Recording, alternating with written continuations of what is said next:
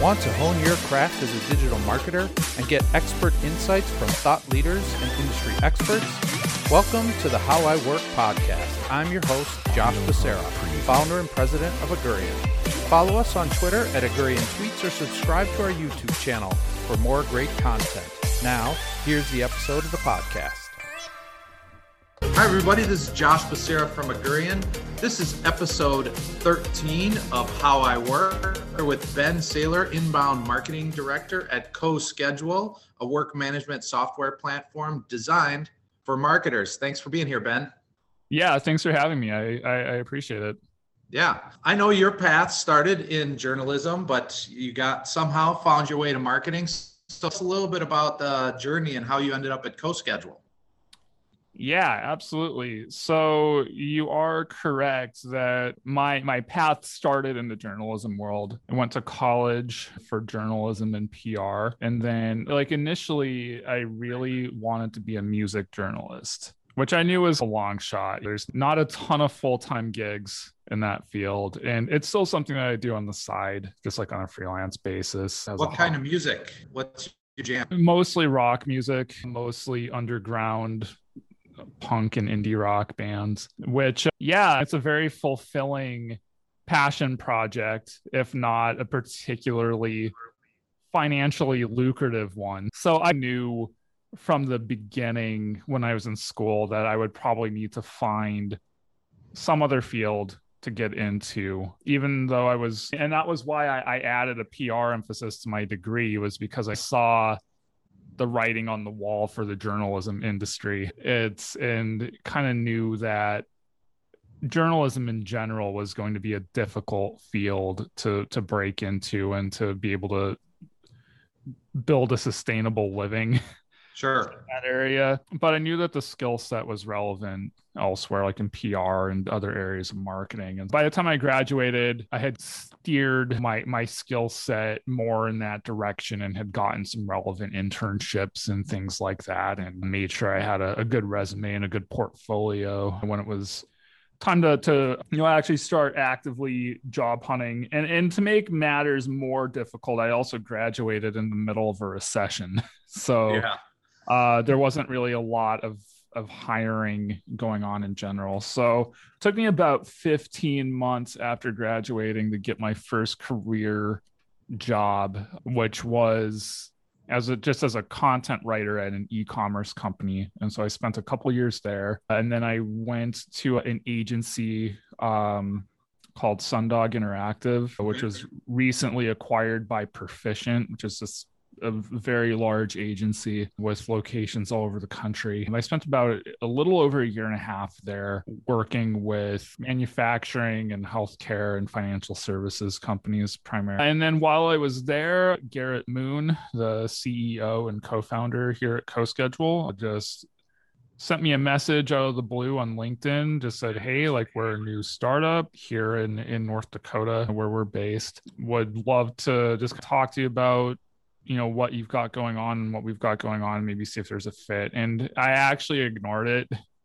initially just because i wasn't looking to move on from where i was at the time. And, and we all get all kinds of spam and stuff in linkedin. So it's it's easy to to tune it out sometimes but i've learned not to do that so easily. That's how we got connected. Exactly. And yeah, I've, I've gotten so many cool opportunities to that platform. I think for as much as people like to dunk on it. Yeah. And so, so after, it was compelling and you showed up at CoSchedule. What were you like? Employee number what? I was, I was employee number 26 with the company okay. overall, but I think I was like maybe employee like probably like seven or eight, like working on CoSchedule. Garrett and our other co-founder, Justin Walsh, they ran an agency called Today Made, which is like a technology agency, and they actually developed CoSchedule as a WordPress plugin. It was like a side project, like this other like product that they were selling on the side. And when they saw that CoSchedule was just picking up so much steam and it really looked like it was something that had the opportunity to flourish as its own company, they sold off the the agency, like the branding, like the IP, I guess you Yeah, would yeah, yeah. call it, but kept all the talent and just rolled all their people in the CoSchedule. And so that happened like a week after I had started with the company, thinking that CoSchedule was going to be like this small thing. And then they rolled 80% of their headcount into this one thing. And so I was like, oh, this has got to be something pretty serious that I've gotten myself into here. So Yeah, that's awesome. It's great Yeah. when like a side project can like go boom and all of a sudden it becomes the the core business. So Yeah. a background as a writer, uh, thought about journalism, love writing. You're a big believer in SEO and content, and I know that CoSchedule has amazing content, and you are that program that you're running is uh, quite successful. So Mhm. why don't you tell us like the top three things you try to accomplish with every piece that you're publishing? Yeah, absolutely. Upholding our what we call our standards of performance for content with everything we publish is extremely important. And it's really what I, I tie a lot of our success back to. So, three things that we want to accomplish with every piece we publish like, first and foremost, it needs to be actionable. And I feel like that's a vague concept to a lot Yeah, of so people. And it, it means that. yeah, it means different things to different people, but what it means to us is that every piece, if it's going to tell the reader to do something, it should also show them how to do it. Got it. A lot of content out there will just cram as many ideas as it can hmm into a post, but it will leave the reader with really no idea how to actually go implement anything because it's just Right. jumping from one thing to the next, like very rapidly hmm or it'll just be like it'll just tell you like hey these are things that you should do and then you're just on your own to Right, figure right. it out so Okay, so make it actionable. That's one. yes two we want to make sure it's comprehensive um that's really not as groundbreaking of a concept now as it was like five years ago because i think the industry is generally caught up to understanding the value of comprehensiveness. But what that means, I think a lot of people take that to mean your content should be really long. What we take it to mean and what we think marketers should take that to mean is that you don't leave out anything that's important in that content. So Google's goal is to get people the information they need in as few clicks as possible. And so when you create something that can answer the whole query in one click, you're serving the user's goals, you're serving Google's goals, you're serving your own goals. And so that's really important. Cool. The last thing, and this kind of gets to be subjective, like anytime you're talking about quality, but we want to feel like everything that we publish is the best thing on the internet for that topic. And if it's not like objectively the best, at the very least, we want to make sure that it is introducing something to the internet that does not exist already. So there needs to be either like a unique angle or just something in there that is missing. I love that. We talk about you try to be the best answer, right? Like Right, that is yeah. really what you're what you're going for. And yeah, sometimes there's other great answers, but if you Yep. can have like a unique point of view on something, that's where Google will start paying attention to you. You might end up showing up in some of those snippets at the top and all kinds of good stuff. Um, Absolutely. so, like with this finely tuned SEO content program that you have going, are there any new like inbound initiatives or ideas that you're thinking about that you're excited about for the next 12 to 18 months? Yeah, absolutely. There's several. So at this point, our blog has a lot of content mm-hmm. on it. And we have over 600 blog posts Wow. that are just focused on providing value to an audience and are just meant to be like really strong educational pieces on just how to do marketing in, in general. I can see us in the next 12 to 18 months like really pivoting away from maybe not publishing so much stuff that's new but rather just building upon what we already have and really making sure that our most important content our, our top performing content remains our top performing content Yeah. Uh, and just making sure that we're refreshing things, keeping things up to date and not not letting that content rot. Something else that we've seen success with rather than just creating blog posts is creating like more robust I, I think like the term that people use is like topic clusters or content clusters, but multi page like guides, just like more in depth resources. That's something we've seen some success with, and we'll likely do more of that. Yeah. Again, it gets back to being the best answer. If you have a broad topic that warrants something that robust, that's definitely something that we want to do more of. And then also, we're starting to pay more attention to CR and making sure that our content is not only providing a good experience for readers and for potential customers and current customers, but making sure that content is converting the way that we want. And so, really, I would say we're really going to be focused on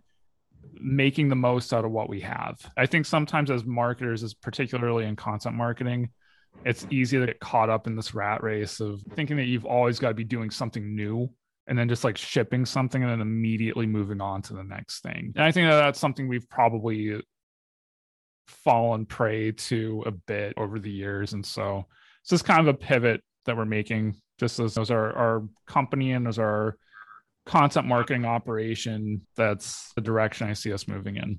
I love that. With 600 blog posts, I'm sure you got lots of stuff to refresh and yep. you probably have some really high performing things. We've definitely seen the positive outcomes of doing blog refreshes, of doing CRO. Definitely think you're on the right track there. That sounds awesome. When prepping for today, you mentioned, I wrote down a quote. You said, The way you get things right is by getting things wrong sometimes and learning. Yep. So tell us a little bit about what you mean by that. Yeah. So I think that it's really easy to look at what companies you admire are doing or what your competitors are doing and to think wow like these people really have it figured out and we are so far behind. But the reality is that what you don't see always public is you don't see the litany of mistakes that people make on the way to getting to that point where the where the output is was very polished and at least has the appearance of being successful. And so I think as a result, I think what that kind of drives marketers to do is they won't ship anything that's not perfect. They won't ship anything that they don't think is on par with what these other companies are doing. And it's really unfortunate because the way that you get like the way that you find success with SEO and with content marketing is you have to do lots of small things very quickly and learn as much as you can from those yeah. things and try to find just the little like sparks that kind of indicate that like certain things might might work well for you if you were to put more resources into them. And I think what a lot of marketers do is they get backwards and they want to throw lots of resources into a perfect thing, mm-hmm. only to then find out that something was off with their strategy or that thing wasn't really what people wanted, or they burn a lot of time and money taking guesses rather than testing things to find what's going to work first. Yeah. So that's what that means. Yeah. Yeah, yeah. I mean, I think for us, from our perspective, especially in SEO, is there's you can read a lot of blogs about hey this is a best practice or this is what's working now or here's a new strategy or tactic that somebody has vetted and so it, it's everybody should start adopting this yep. and while all of those things are great from Augurian's perspective we like to test against those things. Yeah. Okay, you're telling us that we need to do these things, and we say, is that actually true? And so we'll do some testing, and then the so not just following like best practices, and then the other the flip side to that is if all you do is follow those best practices, then you're always on the the end of that adoption curve. Yep. And what where you really can see success with SEO is if you challenge yourself to be at the like at the innovative side of that adoption curve where you're like an early adopter where you're trying to test things yourselves or Mm-hmm. you're paying attention to some of the very early adopters and testing what they're trying to test because that's where you get you're on that like of that bell curve you're on the the side where it's just starting to go up and innovate and where you're adopting best practices Mhm. that now have been blogged about by 10 people search engine land or whatever Yeah. the tail end of that adoption curve and yeah you might get some benefits but it's not the same as if you're an early adopter so i totally get what you're saying about trying to do new things and you might end up failing but that's okay because the things that you do get right will have a compounding lasting effect Yeah, absolutely. It's yeah, and, and you're not going to get it right all the time. And But uh, but that's also not the point. I think you really nailed it just in the way you articulated that. It's like like failure is part of the process. And it's a lot better to fail at something small and move on to a different idea or Yep. to find that idea than it is to go all in on something that you were told was going to work or that you were told is a best practice or whatever the case may be and then to have that fail that's a lot more costly and a lot more stressful and, and just Yeah. anxiety inducing than shipping something quick that might not the thing that you ship might not look the best. It might not be perfect but that's okay. If you can get comfortable with just skinning your knees a few times before you get it right then th- that's how that's how all those companies that people think are so genius that's how they get there. And Right. you don't have to be a wildly innovative creative mind necessarily to get the kinds of results that those companies do. You just have to have a, a- culture of testing and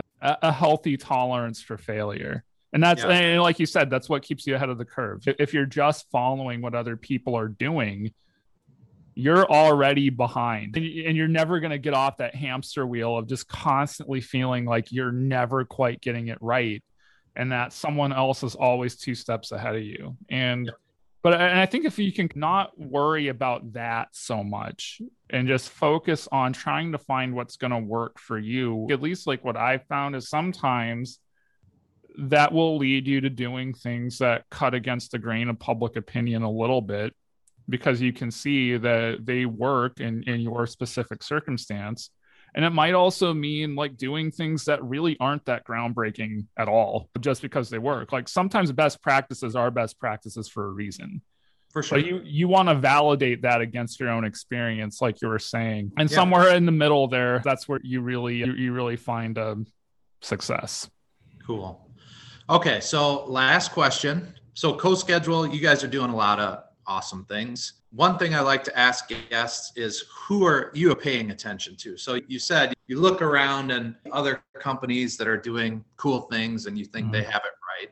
So there are those kinds of companies. Tell us who do you think is doing a amazing mark job at marketing online or who's killing it right now? Yeah, absolutely. There's a lot of names and a lot of companies I can throw out there, but I'll maybe just focus on a few. One of my favorites right now is uh, Ahrefs or Hrefs. I actually don't know how they pronounce it. I always feel like I'm getting it wrong. I'm not going to try. But we know who, who we're talking about. Yeah, we use their their that's the SEO software we use. I think they make a really great product and I think they have a very smart product strategy Mhm. just like everything that they put in like the, the features that they add and the enhancements that they make always strike me as being very smart and focused on the right things and also like their content they don't really do anything wildly groundbreaking by any means but everything they do is extremely good Yeah. and very smart and very insightful, data backed. If I see a blog post from their blog,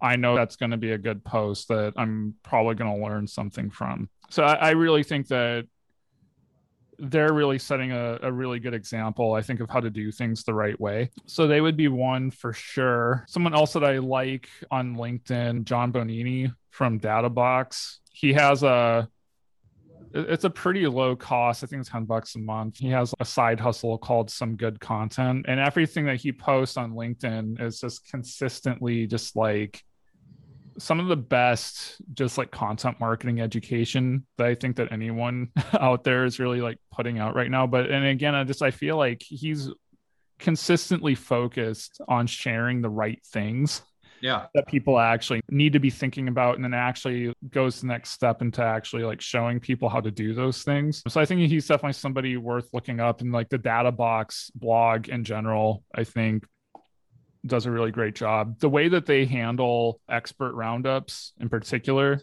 i think is really good. We've all seen plenty of pieces that are like 50 random tips from a bunch of people in the industry.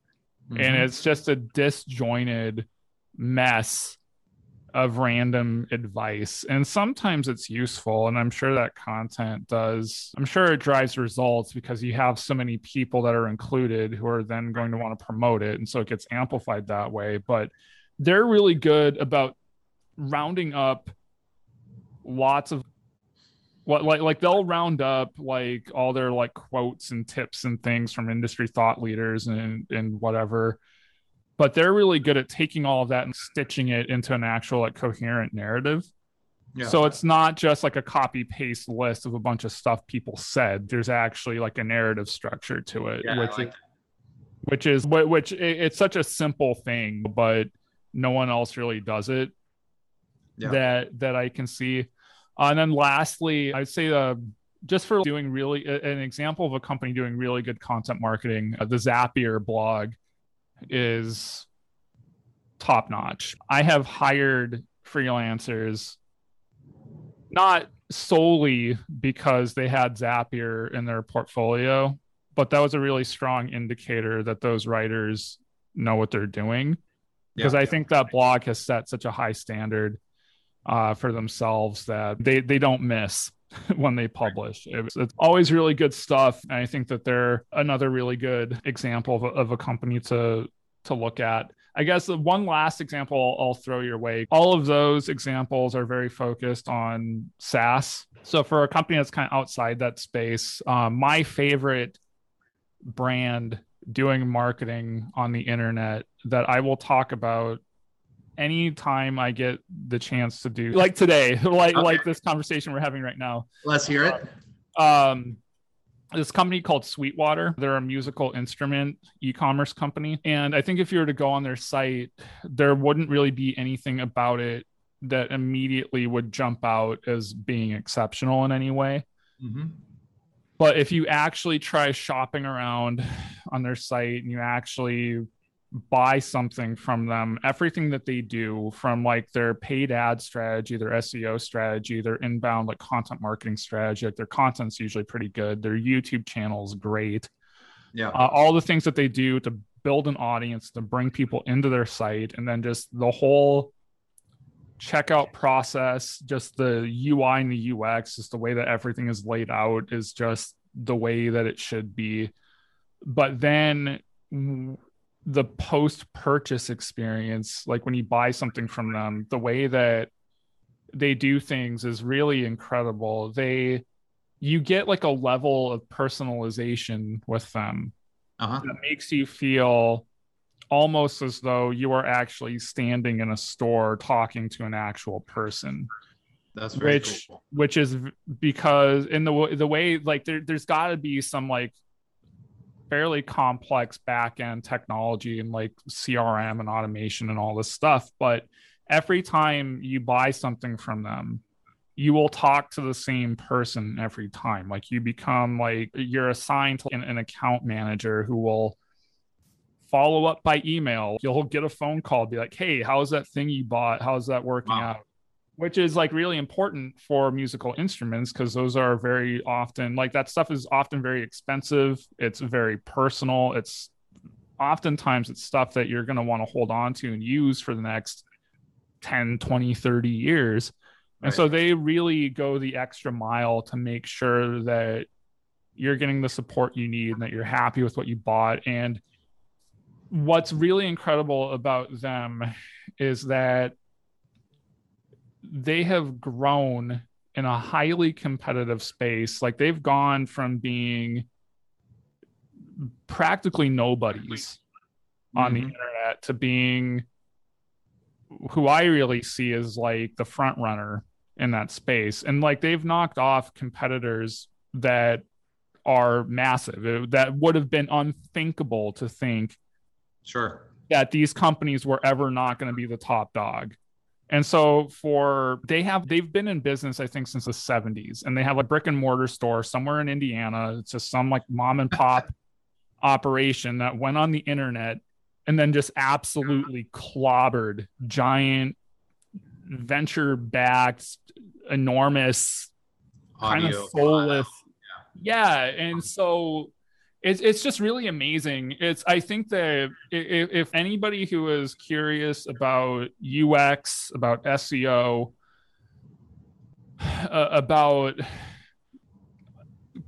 any like like sales, customer Content, support, personalization, all of those things. all of it end to end the entire experience if you just want to see a textbook example of how to do things in a way that is not necessarily flashy but is highly effective where they're just they're not missing any part of the process just go on there and buy something small buy something for five bucks and just Yeah. go through the whole experience even if you don't play music and just see how they handle things because like I'll order something as small from them as like a set of strings.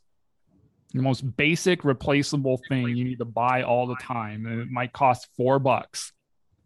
And I'll get a phone call. It's, hey, how are those strings working out for you from the same guy? And this is a billion dollar company at That's this crazy. point. So, yeah, I feel like uh, That's that's a lot of talking, but I love how you brought it all the way back to music, which is I know a passion for you. So yeah, and, and we could probably talk about music, that kind of stuff for a long time. But Yep. but I really appreciate your time talking about marketing. I Mhm. know that Co-Schedule is a platform designed for marketers, uh, so check that out. But for now, we're gonna say uh, goodbye for episode 13, How I Work. Thanks, Ben. Really appreciate it. yeah, thank you for having me on the show. Yep. Bye. Bye. Thank you for listening to the How I Work podcast with Josh Becerra. If you like what you heard, make sure you subscribe. To learn more about Augurian and for more digital marketing tips and insights, head to augurian.com.